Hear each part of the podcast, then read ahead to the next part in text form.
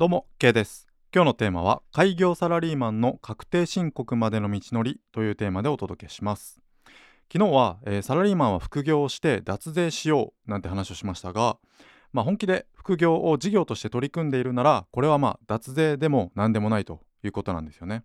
確定申告は国民の権利ということなんです。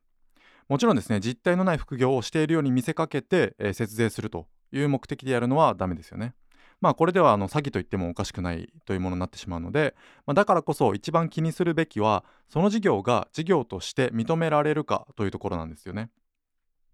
えー、まあここで、えー、開業届なんて出したら会社に何て言われるかわからないから怖い、えー、会社にバレるんじゃないかという、え疑問を抱く方もいらっしゃると思うんですけども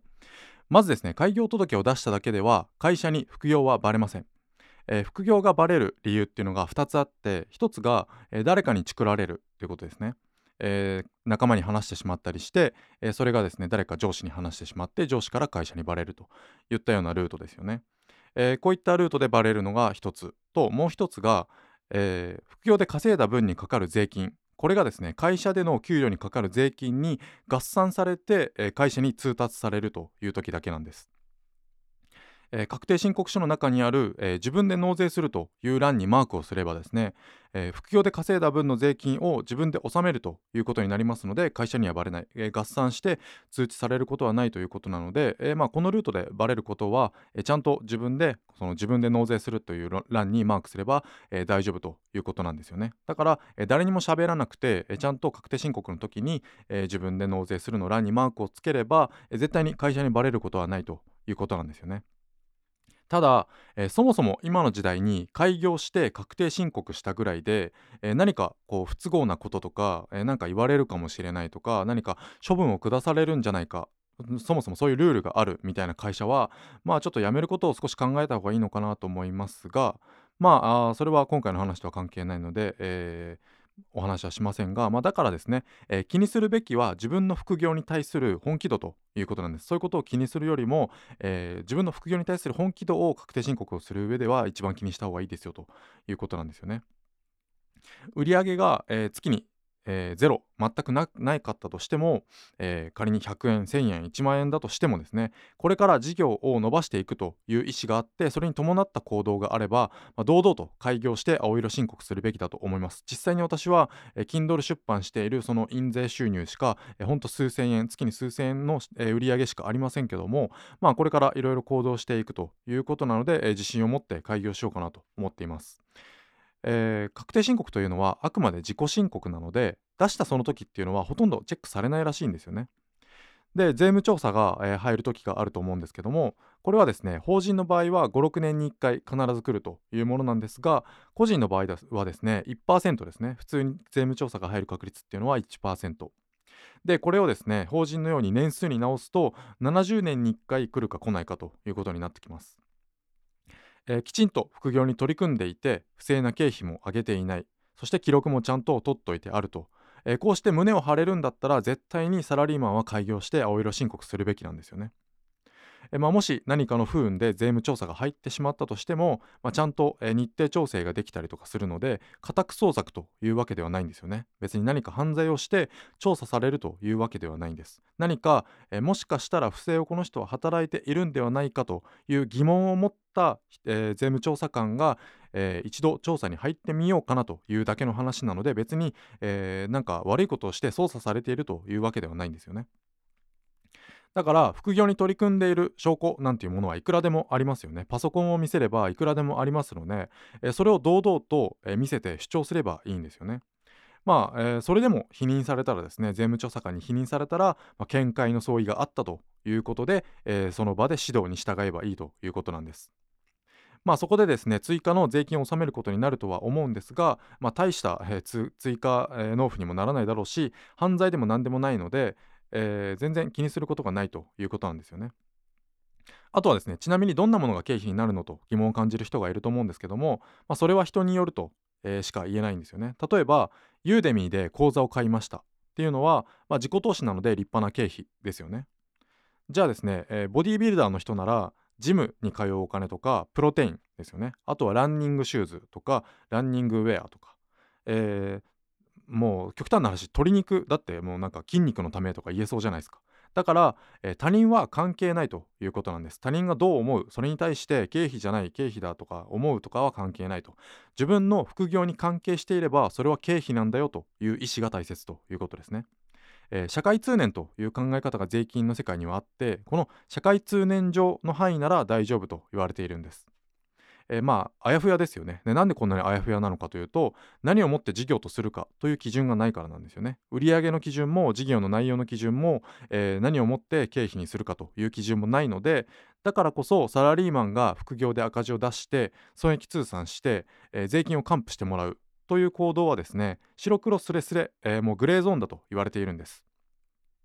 でもですねこのグレーゾーンにビビらずに根拠があれば主張すればいいと、えー、思います。えー、両学長もそうやって言っています、えー、ただしですね家事案分。これ昨日話したんですけども家事案分はあまり調子が乗らない方が良さそうですね。例えば家賃ですけども本当は面積的には2割ぐらいなのに半分いっちゃえみたいな感じで半分を経費で、えー、計上するみたいのは、えー、やめた方がいいと思いますね。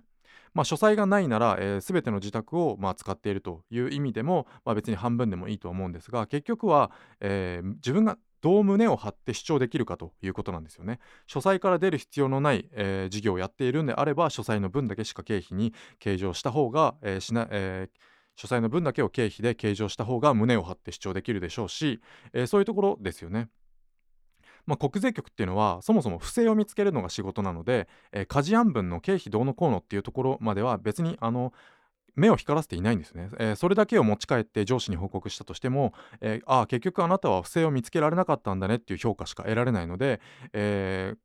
あの税務官っていうのはやっぱり不正を見つけてこそなんぼの仕事ということなのでやっぱり不正を、えー、不正がなければそもそも調査される確率っていうのは低いでしょうし、えー、調査されたとしてもですね、えー、その経費の部分だけ突っ込んで、えじゃああなたはですねこの、え経費がちょっと割合が高いのでこれを、えー否認しますみたいな感じで言われてもそれを報告する、えー、税務官っていうのは上司に、えー、あまり説明のしようがないということなので、えー、結局労力かけて成果はそれだけなのかいみたいな感じで言われるのも嫌なので、えあまりその経費どうのこうのっていうのは私たちは気にする必要、えその気に、うん、極度に、え過度に気にすることはないのかなと思いますね。とはいえ、まあ、いざという時のために胸を張って説明できる割合にしておくべきだと思います。まあ、あとは経費のレシートとか領収書の管理が面倒だとか、えー、そもそもなんか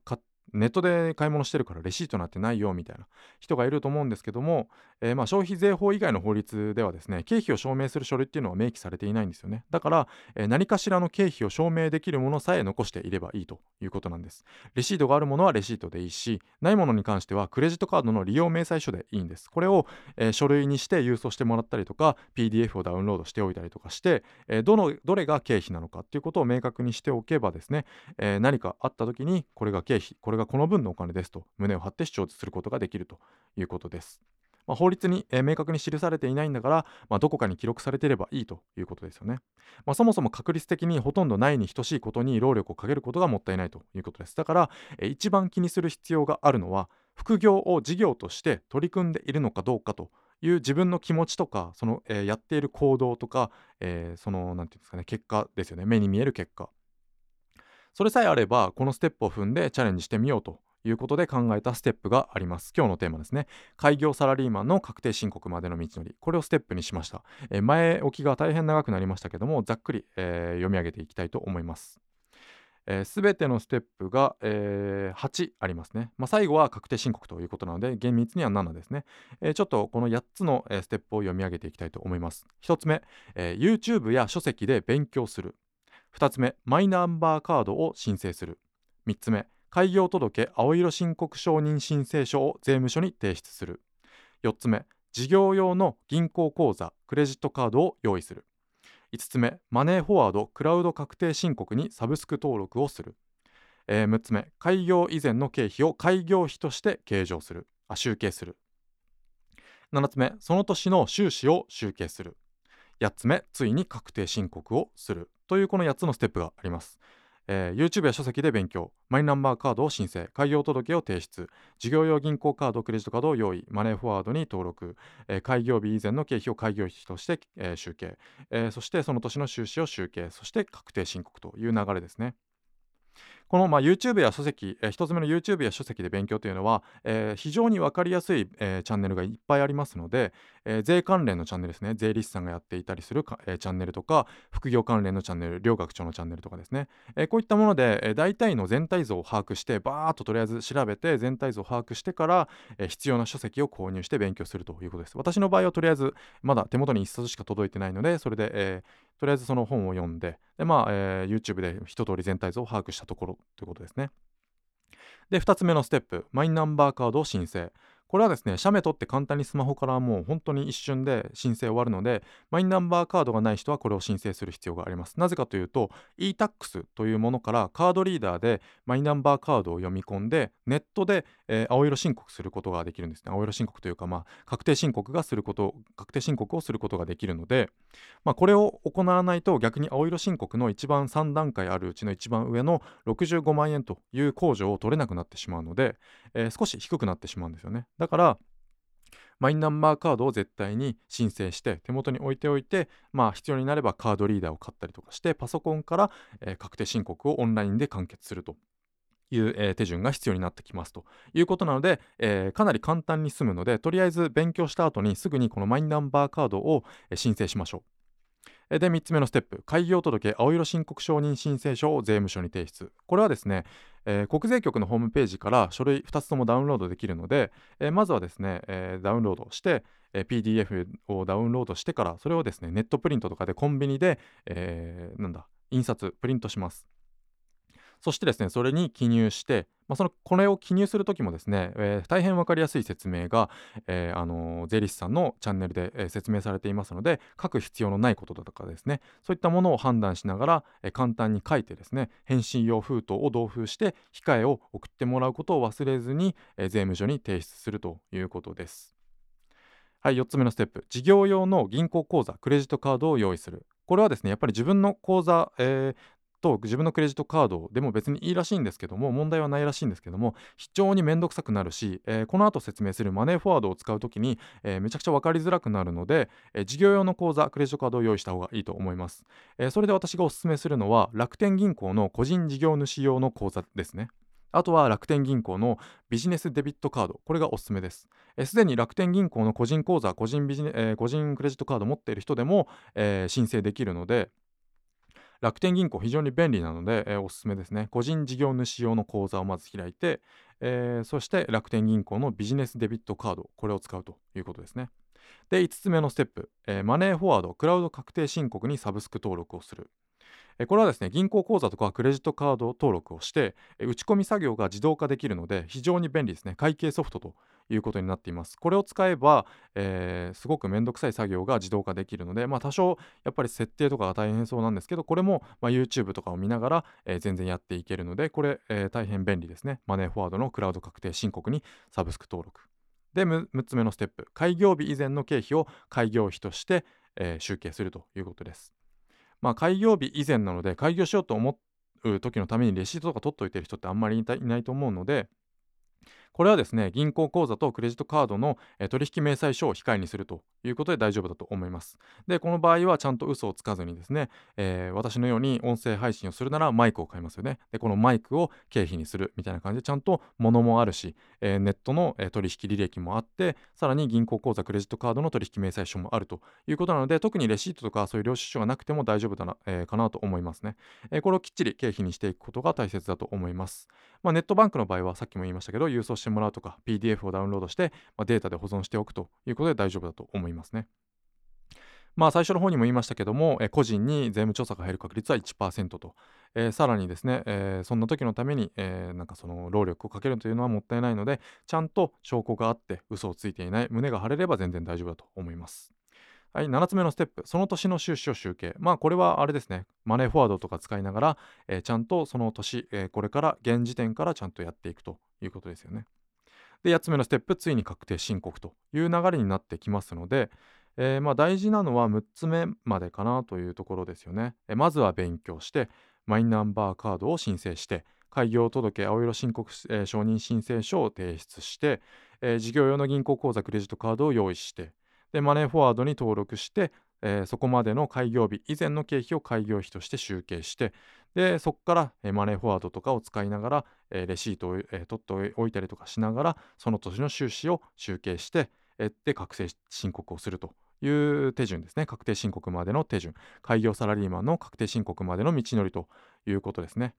まあこれは、え非常にステップを簡略化したものなので私もまだこれから勉強しつつ実行しつつということなんですけど現時点の私は、え1のステップ勉強して2のステップマイナンバーカードを申請して3のステップ開業届青色申告承認申請書を今か今日これからまさにこの収録を取った後書こうと思っているところですね。でこれが終わったら、えー、そのなんだ開業届の控えとかを、えー、用意してからですね銀行口座クレジットカードを、えー、申請するということが、えー、できるようになりますので初めて次のステップに進んでいくということなんです。でそこからでもマネーフォワードに登録したりとか開業費を集計したりっていうのは、えー、後からで別に大丈夫かなと思いますね、まあ、何より一番大事なのは副業を、えー、ちゃんと事業として認められるように自分の中で取り組んでいくということが一番大事だと思います、えー、ちょっと長くなりましたが今日は以上にしたいと思います。ありがとうございました。